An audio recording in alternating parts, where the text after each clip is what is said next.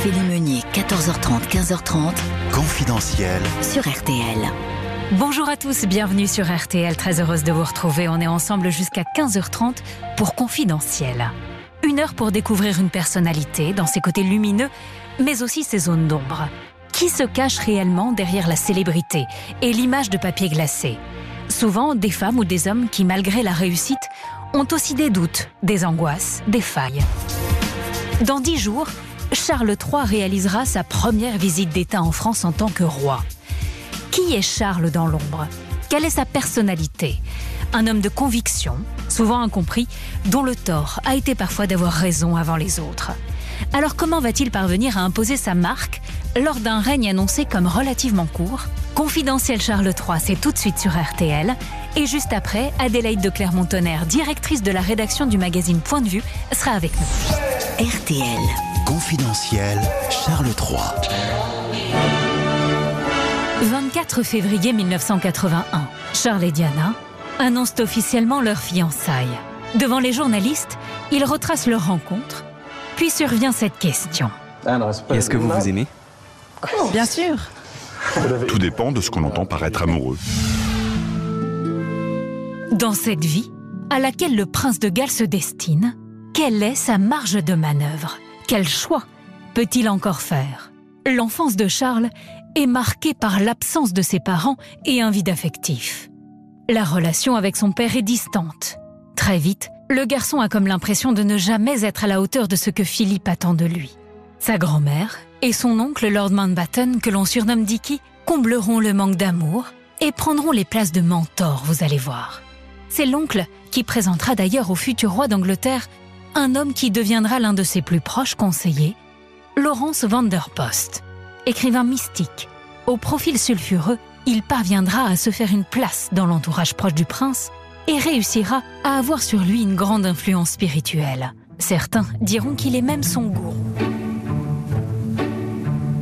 En termes d'influence, Queen Mum aura elle aussi sa part, notamment dans le choix de la future épouse de Charles. La famille Spencer était proche des Windsor et Diana plaisait beaucoup à la reine-mère et à l'oncle Dicky. Elle leur semblait parfaite pour le rôle, vierge, issue d'une grande lignée aristocratique qui a toujours eu à cœur de servir la royauté. C'est au décès de Lord Mountbatten que le prince de Galles se décidera à épouser Diana. Avec le recul, il est clair que dès le départ, ce mariage était mal engagé. Deux êtres qui ne se connaissent pas, qui ne regardent pas dans la même direction, comme aurait dit Saint-Exupéry. Elle rêve d'un conte de fées, du prince charmant. Lui cherche plus qu'une épouse, une reine pour son pays. Avec ce choix, le prince Charles répond à son devoir, au détriment de ses sentiments. C'est d'ailleurs sa grande faiblesse. Charles est un sentimental, souvent incompris, un trait de caractère qui va faire vaciller la couronne britannique. Confidentiel. Charles III. Avec Ophélie Meunier. Vous allez découvrir un autre Charles. Un homme qui sera toute sa vie confronté à ses contradictions. Un grand tourmenté. Tenu par un devoir de réserve, il est pourtant habité par de vraies certitudes qu'il aura du mal à taire. Winston Churchill ne s'y trompe pas quand il rencontre Charles, alors âgé de 3 ans. Vous êtes bien jeune pour réfléchir autant, lui dira-t-il. Le prince a des convictions environnementales, politiques, sociétales, artistiques, spirituelles, autant de missions qui donnent un sens à sa vie et auxquelles il s'adonnera en attendant de monter sur le trône. Le 6 mai 2023, en l'abbaye de Westminster, à Londres, Charles III se présente enfin aux yeux du monde avec ses apparats de nouveau souverain. Sceptre, orbe et couronne. Cela pourrait être le début d'un conte de fées. Mais pour le roi Charles III, âgé de 74 ans, c'est surtout un aboutissement et la fin d'une longue attente dans l'antichambre du trône. Entre servir son pays, être à la hauteur du règne exceptionnel de sa mère et rester fidèle à ses convictions, le défi est immense. Alors à quoi s'attendre avec Charles III, qui est le nouveau roi d'Angleterre? Charles voit le jour le 14 novembre 1948, au lendemain de la Seconde Guerre mondiale. Sa mère Élisabeth n'a que 22 ans. Elle est la fille aînée du deuxième fils du roi George V. donc rien ne l'a prédestinée à porter un jour la couronne. Seulement voilà, l'abdication de son oncle, Édouard VIII, 12 ans auparavant, a propulsé son père, George VI, sur le trône. Cet événement inattendu changera à jamais son destin, mais aussi celui de sa descendance. Le petit Charles va devoir se préparer à devenir roi de manière précoce. Très tôt, il se révèle être un enfant sensible, solitaire et pas très intéressé par le sport. De plus, le petit garçon est coupé très jeune de l'attention de ses parents, qui partent en voyage parfois plusieurs mois. Ce sont alors les nannies qui prennent le relais. De ses premières années, Charles gardera une blessure affective profonde. Il passe ses deux premiers Noëls loin de la reine Élisabeth et du prince Philippe. Son père manquera même l'anniversaire de ses trois ans. Seule sa grand-mère, la reine-mère, lui témoigne de l'amour à cette époque. Plus tard, lorsqu'il aura besoin de se confier, c'est vers elle qu'il se tournera. Le roi George VI, son grand-père, meurt soudainement le 6 février 1952. Élisabeth devient reine à seulement 26 ans. À partir de ce moment, Philippe se met en tête d'endurcir cet enfant destiné à la plus haute fonction. Trop timoré à son goût, son père envoie Charles dans des écoles aux pratiques spartiates. Le collège écossais de Gordonstown, où il arrive à l'âge de 12 ans, est connu pour forger le caractère de ses élèves. Au programme chaque matin, footing et douche froide. L'hiver, dans les dortoirs, les fenêtres restent ouvertes toute la nuit, même les soirs d'orage. Charles en gardera un souvenir amer. Il y a été moqué, souvent battu la nuit, par les autres garçons qui lui envoyaient au visage leurs pantoufles ou leurs oreillers.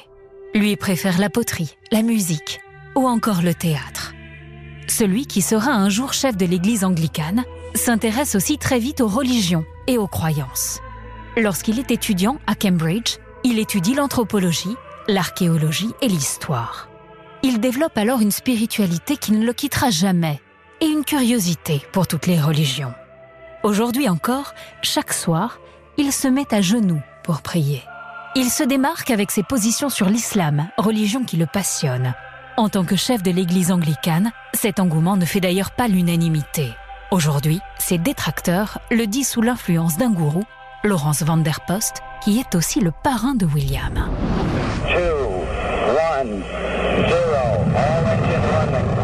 En ce jour de juillet 1969, l'Amérique s'apprête à poser pour la première fois un homme sur la Lune.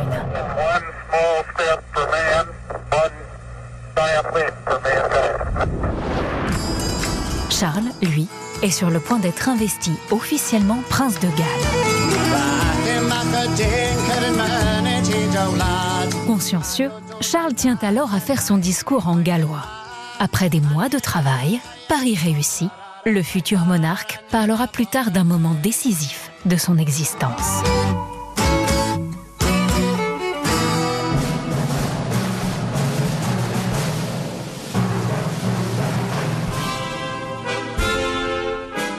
En ce début des années 70, les médias s'intéressent de plus en plus à la vie sentimentale du prince, qui reste pour le moment un cœur à prendre. Charles va devenir officier dans la marine anglaise. C'est alors à cette époque que le jeune prince fait la connaissance d'une certaine Camilla Chand. Charles est tout de suite séduit par cette jeune femme simple et naturelle. Elle a deux ans de plus et ne paraît pas le moins du monde impressionné par le futur roi. Cependant, il y a un hic. Son pédigré n'a rien de celui d'une future reine. Sa famille n'est pas d'un rang suffisamment élevé. En plus, la pétillante Camilla fréquente déjà un officier britannique, Andrew Parker Bowles. Les deux jeunes gens qui s'entendent à merveille continuent tout de même de se voir lors de matchs de polo ou dans un club très chic du West End londonien. En ce début 1973, Charles est rattrapé par sa carrière militaire. Il doit partir plusieurs mois en mer, loin, dans les Caraïbes. Et le prince de Galles est amoureux. Mais Camilla, elle, aime Andrew. Leurs fiançailles sont annoncées en mars. Quand Camilla lui écrit la nouvelle, Charles est dévasté. A-t-il tenté de l'en dissuader? La famille royale a-t-elle manœuvré en coulisses pour précipiter ce mariage et éloigner Camilla de Charles? Toujours est-il qu'au mois de juillet suivant, celle qui est loin de se douter qu'elle sera un jour reine d'Angleterre devient Camilla Parker Bowles, un nom qui rimera quelques années plus tard avec celui du scandale.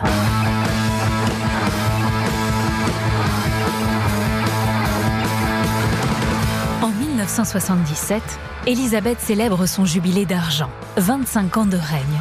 Charles, lui, a achevé sa formation militaire. Il vient de lancer The Prince Trust. C'est à cette époque qu'il commence aussi à se sensibiliser à la cause environnementale.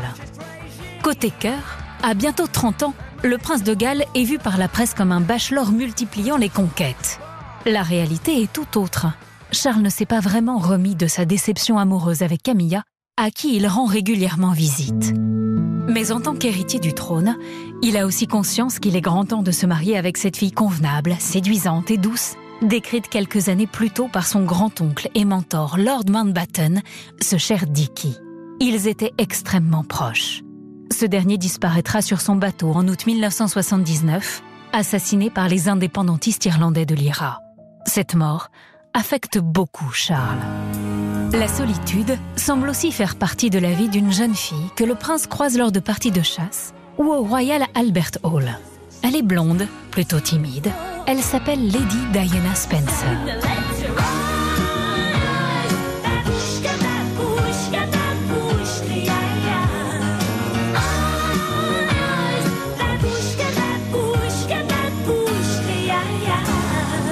Nous sommes au début de l'été 1980. Les deux jeunes gens sont invités à un barbecue par des amis communs.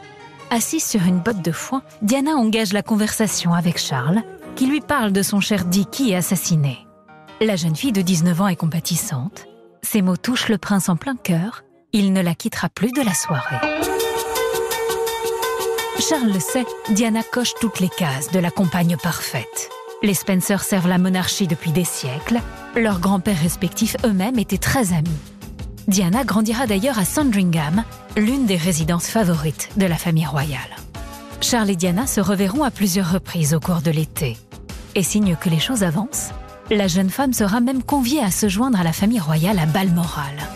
Les Windsor aiment se retrouver dans cette propriété écossaise où ils passent leur journée entre pêche, promenade et barbecue. C'est dans cette ambiance authentique qu'ils se font traditionnellement une opinion sur leurs invités.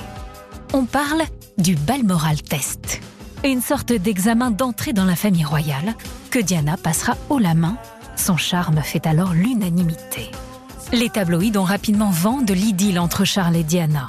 Et bientôt, c'est tout le royaume qui n'aura Dieu que pour la future princesse de Galles.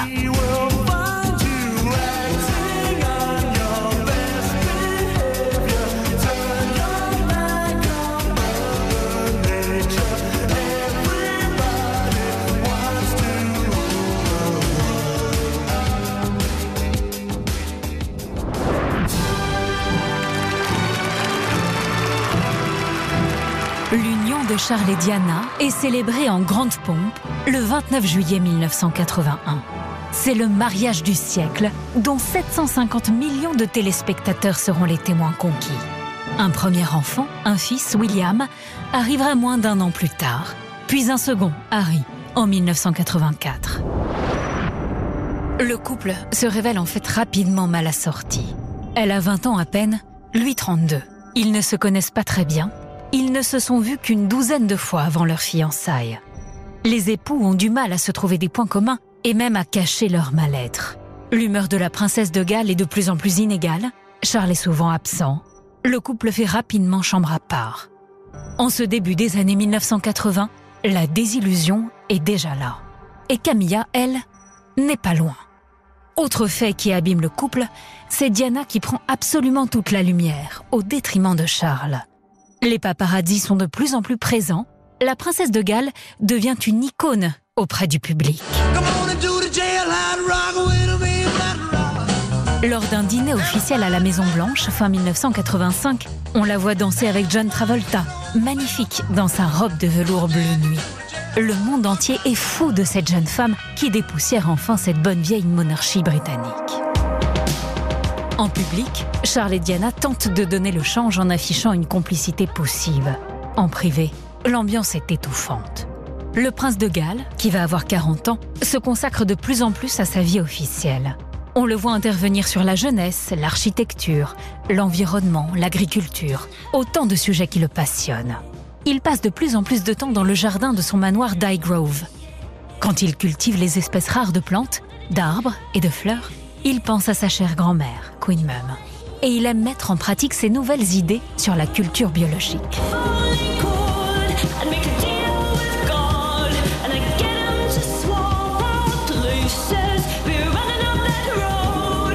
Nous sommes au début des années 1990 et rien ne va plus entre Charles et Diana. La princesse de Galles, très présente auprès de ses deux fils, participe de moins en moins aux réunions familiales. Diana sait prendre la lumière. Les photos d'elle, en Inde, seule devant le Taj Mahal, célèbre temple de l'amour, font le tour du monde.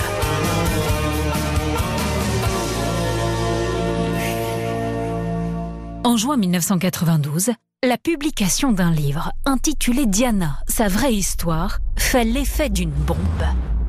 Elle s'y confie sur sa liaison entretenue par son mari avec Camilla.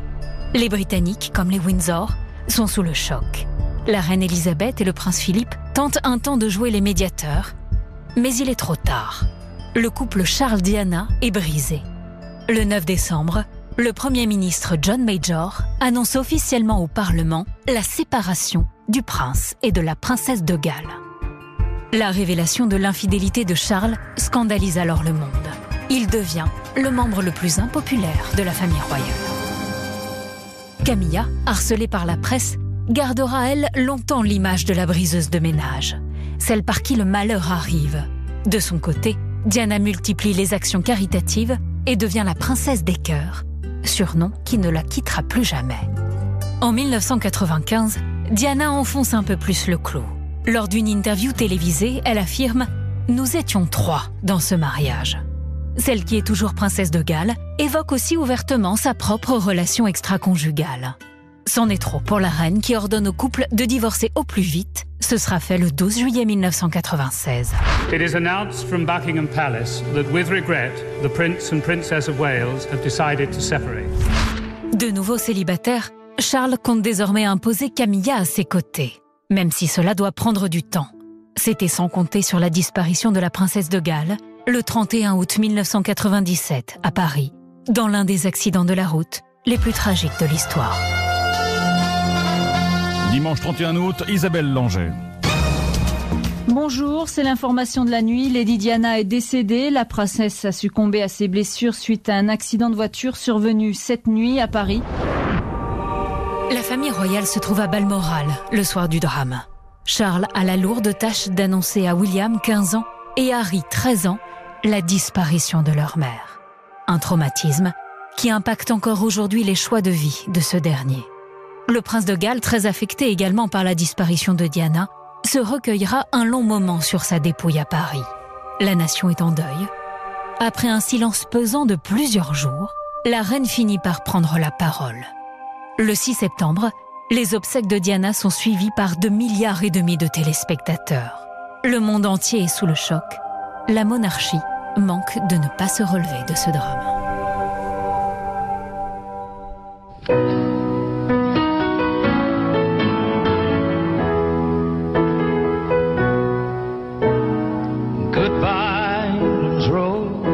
Les années suivantes seront pour Charles celles de la reconstruction de son image comme père, mais aussi comme futur roi. Mais son principal chantier reste de faire accepter Camilla. Chose peu aisée, tant elle suscite encore le rejet de la population et de la reine, qui ne veut toujours pas en entendre parler. William, qui avait été le confident de sa mère, semble lui plus disposé à son égard. Le tabloïd The Sun a vent de plusieurs rencontres et écrit Si William peut tolérer une relation Charles-Camilla, le peuple peut-il peut-être lui aussi l'accepter? L'idée fait son chemin, tout doucement. Mise au banc de la famille royale, Camilla devra attendre le début des années 2000 pour se trouver dans la même pièce qu'Élisabeth II. Une rencontre fortuite sera organisée à l'abri des regards lors d'une garden party et de simples banalités échangées. Autre obstacle de taille, la très influente reine-mère est toujours farouchement opposée à cette union. La grand-mère adorée du prince Charles ne se souvient que trop bien de l'abdication par amour de son beau-frère, Édouard VIII. L'histoire de cet homme qui a privilégié son bonheur personnel au détriment de son devoir est un traumatisme pour la famille royale qu'elle espère ne jamais revivre. C'est seulement suite à la disparition de Queen Mum, en mars 2002, à l'âge de 101 ans, que Camilla se verra petit à petit acceptée par le clan. Et un an plus tard, elle emménagera avec le prince à Clarence House. Pendant ce temps, Charles donne l'image d'un père soucieux de ses fils. William vient de rentrer à l'université de St Andrews, en Écosse. Harry, de son côté, se prépare à une carrière militaire. Cela ne l'empêche pas de multiplier les frasques et de se retrouver régulièrement en une des tabloïdes.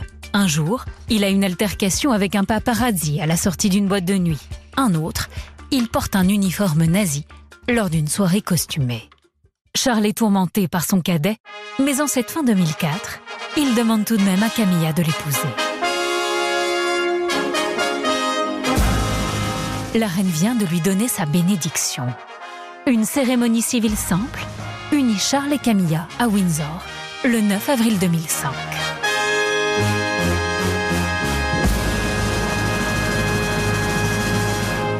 La mort de Diana est encore dans tous les esprits. Le palais fait savoir que Camilla ne prendra pas le titre de princesse de Galles, ni celui de reine, le moment venu. 18 ans plus tard, pourtant, quand Charles III sera couronné, c'est bien la reine Camilla qui le sera à ses côtés. Entre-temps, Charles aura su progressivement l'imposer, au pays comme au palais. Charles remarié, une transition s'amorce doucement entre Élisabeth II et son héritier. Celui-ci représente officiellement de plus en plus souvent la reine. En 2022, la monarque, désormais âgée de 96 ans, célèbre son jubilé de platine. La même année, le prince de Galles ouvrira le Parlement en son nom comme une répétition générale à ce qui va bientôt arriver. Camilla accepté, c'est au tour d'Harry et Meghan de causer du souci à Charles. En janvier 2020, son fils et sa femme, l'actrice américaine Meghan Markle, annoncent leur intention de quitter la famille royale. Et la tension monte d'un cran quand le couple détaille les raisons de cette décision.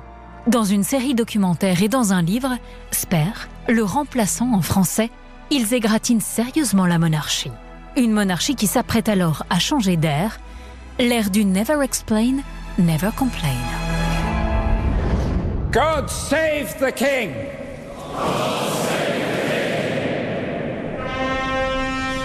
Le 8 septembre 2022, Elisabeth II s'éteint à Balmoral. Charles enfile tout naturellement le costume du souverain. Ce rôle, il le connaît déjà bien pour l'avoir si longtemps observé. C'est la fin d'une vie et le début d'une autre. L'heure est dorénavant à la retenue. Le prince Charles, héritier éternel du royaume, n'est plus.